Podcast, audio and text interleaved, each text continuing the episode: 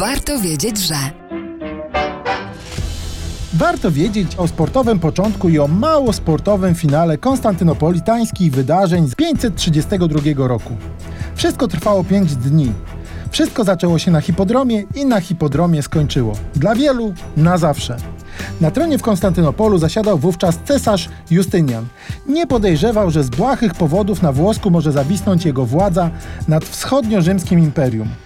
Igrzyska na hipodromie były ulubioną rozrywką dostatnich mieszkańców Konstantynopola. W cesarstwie wschodnio-rzymskim od dawna wielkie imprezy sportowe nie polegały już na rzezi gladiatorów czy na pożeraniu ludzi przez dzikie zwierzęta. Wszystko zastąpiły bardziej cywilizowane wyścigi rydwanów.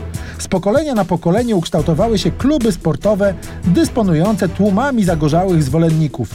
Odróżniały się one kolorami, a zwolennicy białych, czerwonych, zielonych i niebieskich nie gorzej niż dzisiejsi kibice Wisły i Legii potrafili się wzajemnie wyzywać. Sami też mieli swoje kibicowskie stroje, zwyczaje, a nawet fryzury. Szybko te podziały zaczęły się pokrywać też z podziałami politycznymi. Ale cóż, demokracji nie było, rządził cesarz, a zawody rydwanów były jedyną szansą, aby wykrzyczeć mu coś bezpośrednio. Niepopularne decyzje podatkowe i aresztowania kilku kibiców niebieskich i zielonych połączyły wszystkich w odruchu gniewu. Justynian ze zdziwieniem widzi, jak nienawiść wszystkich zwraca się przeciw niemu. Ewakuuje się wśród niewybrednych obelg. Gniew zamienia się w bunt i zamieszki. Płoną budynki. Lud ogłasza nowego cesarza. Justynian chce uciekać z miasta, ale sytuację opanowują jego dwaj wodzowie.